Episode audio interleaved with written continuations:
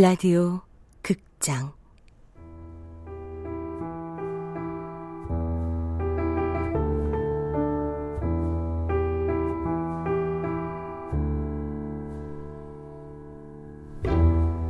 인간 연습.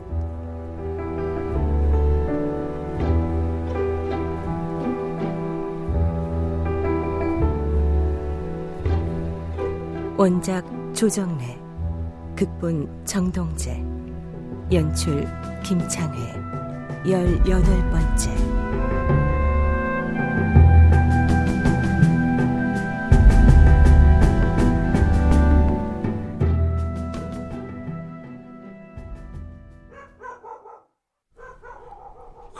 그밤 아홉 시면 통행 금지라니 불편하겠구나. 윤혁은 안성댁이 지금 어떻게 하고 있을지 염려가 되면서도 저녁을 먹고 이른 시간에 아이들과 나란히 누워 도란도란 얘기를 나누는 게 여간 편하지가 않았다. 갑자기 그런 결정이 났어요. 동네 사람 중에 땅 주인하고 내통하는 사람이 있대요. 어, 글쎄, 어, 얘기 들었다. 그건 간첩이나 마찬가지지, 누나. 그렇지, 할아버지? 음, 음, 간첩이라. 윤혁은 가슴 속에 든 멍울이 심하게 요동쳤다. 아주 나쁜 사람들이야. 맞아. 땅 주인이 보상도 안 해주고 우릴 다 내쫓고 여기다 고층 아파트를 짓는데요. 어, 그, 나라에서 보호해준다고 안 했니? 그러기 전에 우릴 다 내쫓을 국리라니까요. 나라에서 법으로 보호하는 건데 그럴 권리까지 없잖아요. 땅 주인 쪽에서 이익이 줄어들어서 그러나? 네. 다른 데다 영구임대 아파트 지을 땅을 내놔야 하니까요. 아, 그렇게 되는 얘기구나, 그게. 할아버지도 저희랑 같이 투쟁해요. 투, 쟁 투쟁. 윤혁은 그만 머리를 세게 얻어맞고 말했다.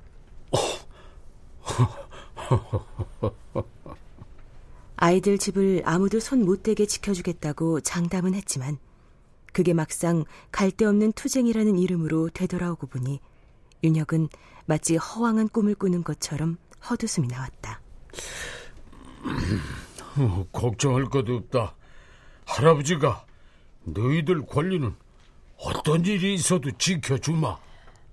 아, 아, 아, 졸려. 고마워요, 할아버지. 고마워요, 할아버지. 이 할아버지도 오늘 굉장히 피곤하구나. 주무세요. 주무세요, 할아버지. 그래, 그래. 너희들도 잘들 자거라.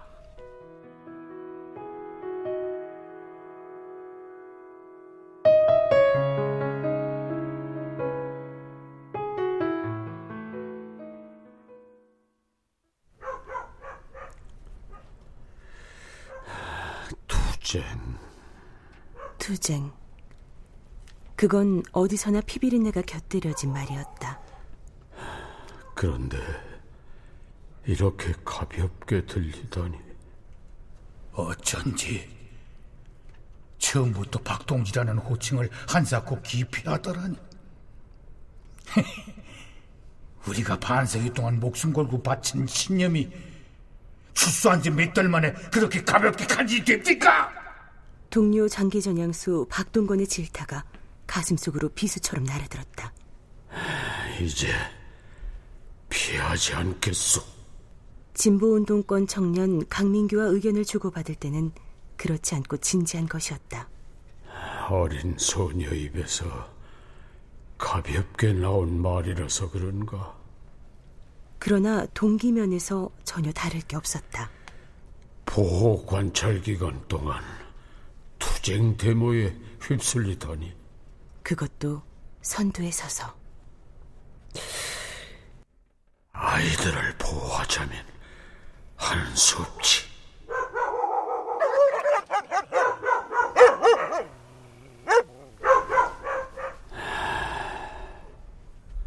그만 난좀 붙이자. 윤혁이 막 잠이 들 때였다. 아니, 니시오. 달아나면 모를 줄 알고요.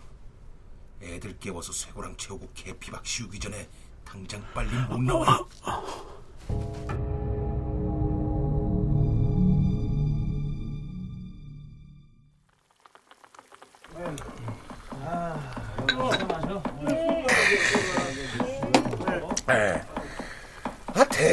없이 이러면 어쩌자는 거예요.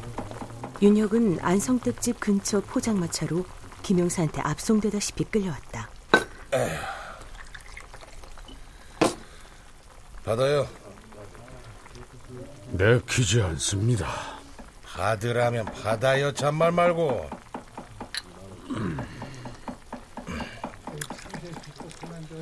안성댁 아주머니 때문에 하루 종일 빡빡해진 머리에 알코올이 들어가야 판단하는데 유리하시지. 응.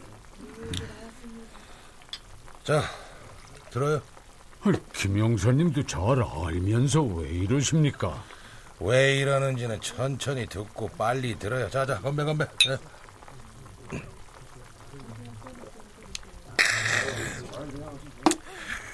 안 들어요?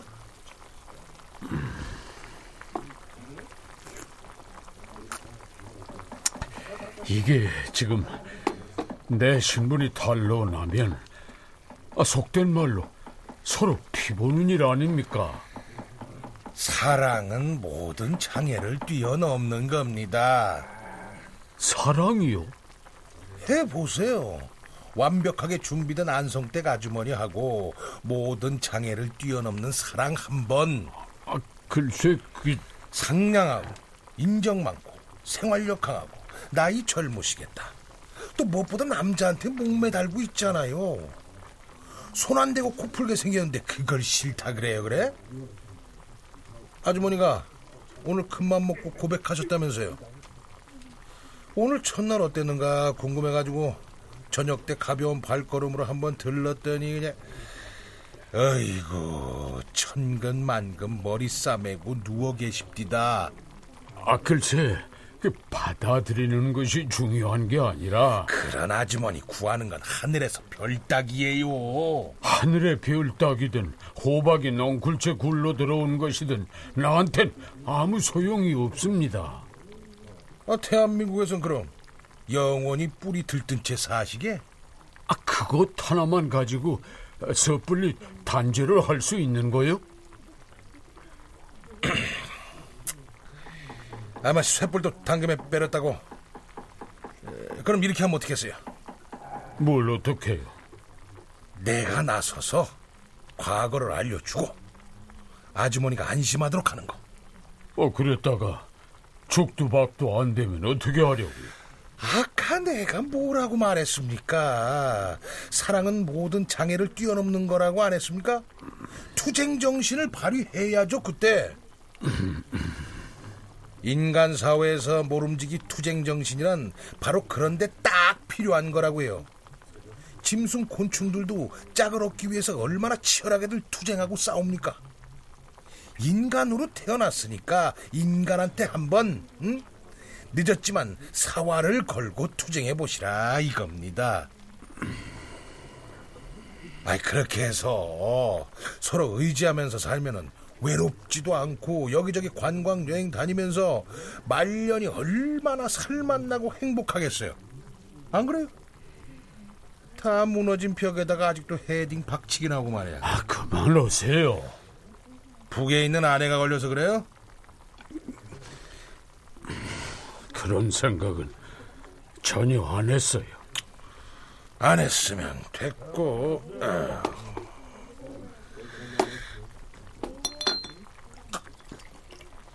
아유, 에, 님이 당신네들은 세상이 어찌 변하든 말든 당신네들 식으로 통일이 될 거라고 말도 안 되는 생각들을 속에 꽁치고 있는 돌 같은 인간들이라니까 아무튼 아유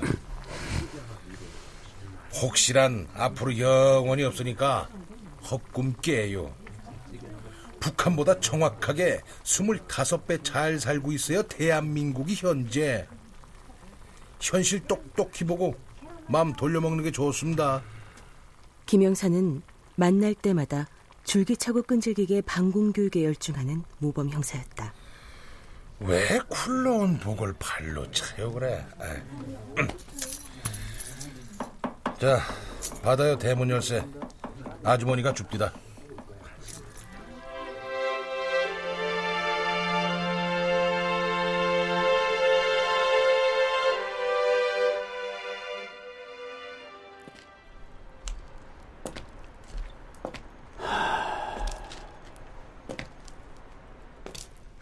할아버지도 저희랑 같이 투쟁해요.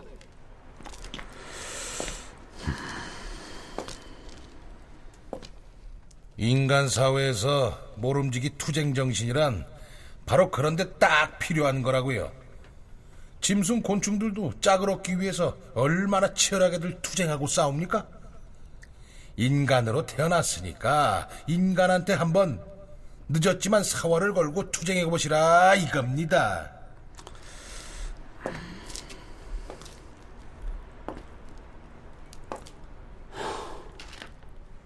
사활을 건 투쟁. 윤혁은 안성댁 집 대문 앞에서 걸음을 멈추고 아내를 잠시 생각했다. 나이 탓인지 환경 탓인지 알 수가 없네. 감옥에 있을 때는 그렇게 선명하게 자주 떠오르더니 어찌된 일인지 출감한 뒤로 아내의 모습은 점점 흐려져 가고 있었다. 영호 경성제대 시절 하숙집 주인딸 백영옥 윤혁을 맹목적으로 흠모하며 따라다니다 6.25 막바지 무렵 사상의 사활을 건 윤혁을 따라 큰 고민 없이 충격을 안고 월북을 감행했던 천진남하는 아가씨였다. 영호가 네 얼굴이 안 떠오르니 어쩌면 좋으랴. 어찌 살고 있을까 지금? 재혼을 했을까 혼자 살고 있을까? 늙기도 많이 늙었을 텐데 지금까지 살아있긴 하니? 윤혁은 흐려져 떠오르지 않는 아내가 가슴에 사무쳐 왔다. 아, 안 돼. 그래서는 안 돼. 아내를 생각해서도 다른 여자를 보는 건 안 될 일이었다. 평생 남편 노릇도 못해준 처지에 그런 죄까지 지을 순 없었다. 무슨 사연인가는 몰라도 어딘가 잊지 못하는 조강지처가 애틋하게 살아있으니까 마음이 안 내키는 거지 뭐. 몸이 파철된 것 아니면.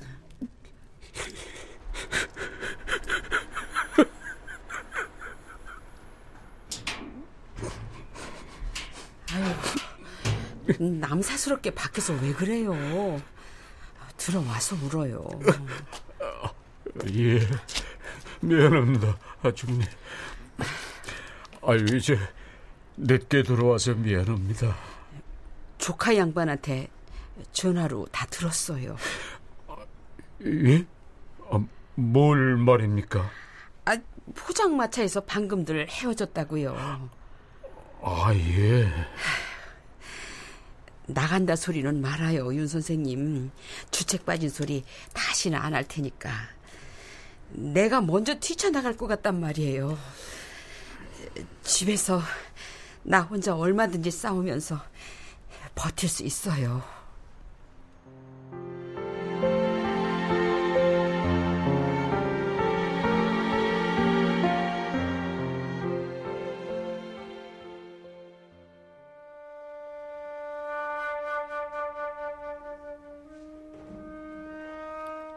올바른 길을 가는 사람. 남을 헐뜯지 않고 노여움과 인색함에서 떠난 사람. 마음에 맞거나 맞지 않거나 조금도 개의치 않는 사람. 좋다 싫다를 모두 버리고 어디에도 집착하지 않는 사람. 그, 그 사람은 이 세상에서 가장 올바른 길을 가고 있다. 아이고, 다 부처님한테나 가다간 소리지. 마음을 다스리기로 했으면 참고 들어 이거사. 아이고. 응? 반공일 날 집에 있는 남자들 밖으로 불러내기 딱 좋을 만한 시간이네. 아이고. 자. 네, 여보세요? 윤 씨 아저씨를 급히요? 어찌 그러시는데요? 그 양반 지금 사흘째 꼼짝 못하고 몸져 누워 계세요. 아버지 일로요? 아버지는 또 누구신데? 박동건 씨?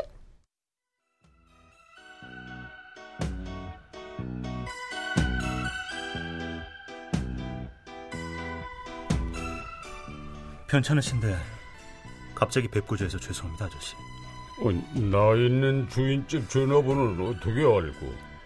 자네 부친께서 알려주셨나? 아닙니다 김영사님한테 얻었습니다 음, 김영사가 그럴 때는 그럴 만한 이유가 반드시 있지. 음, 무슨 일인가? 자, 아저씨께서 저희 아버지 좀 설득해 주십시오. 아, 내가 뭘 어떻게 자네 아버지를 설득을 하란 소린가? 집에서 아무것도 안 드시고 하루 종일 방에 꿋꿋이 앉아서 벽만 바라보고 계십니다. 왜 그러신다고 생각하나? 어머니를 상대로 결사항전을 하고 계신 겁니다. 결사항전?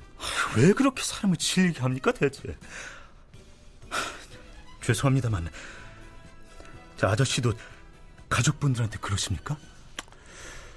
다행히도 나는 질리게 할 가족이 아무도 없네. 네? 다행 아닌가?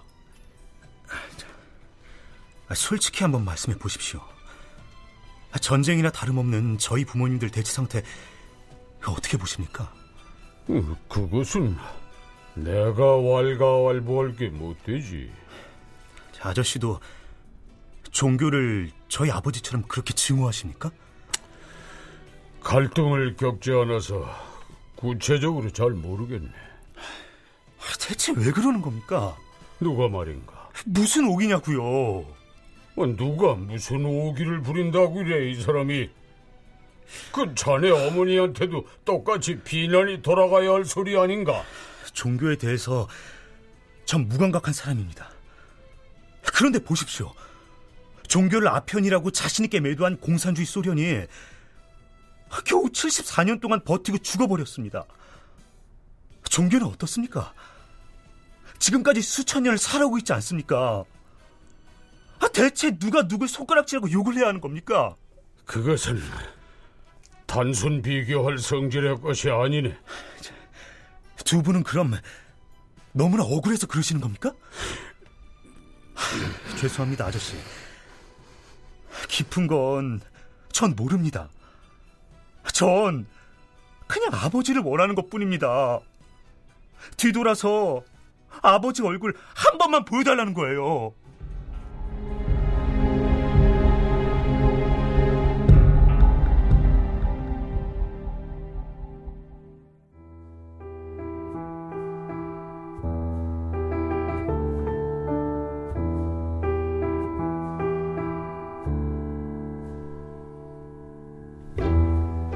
라디오 극장 인간 연습 조정래 원작 정동재 극본 김창희 연출로 18번째 시간이었습니다.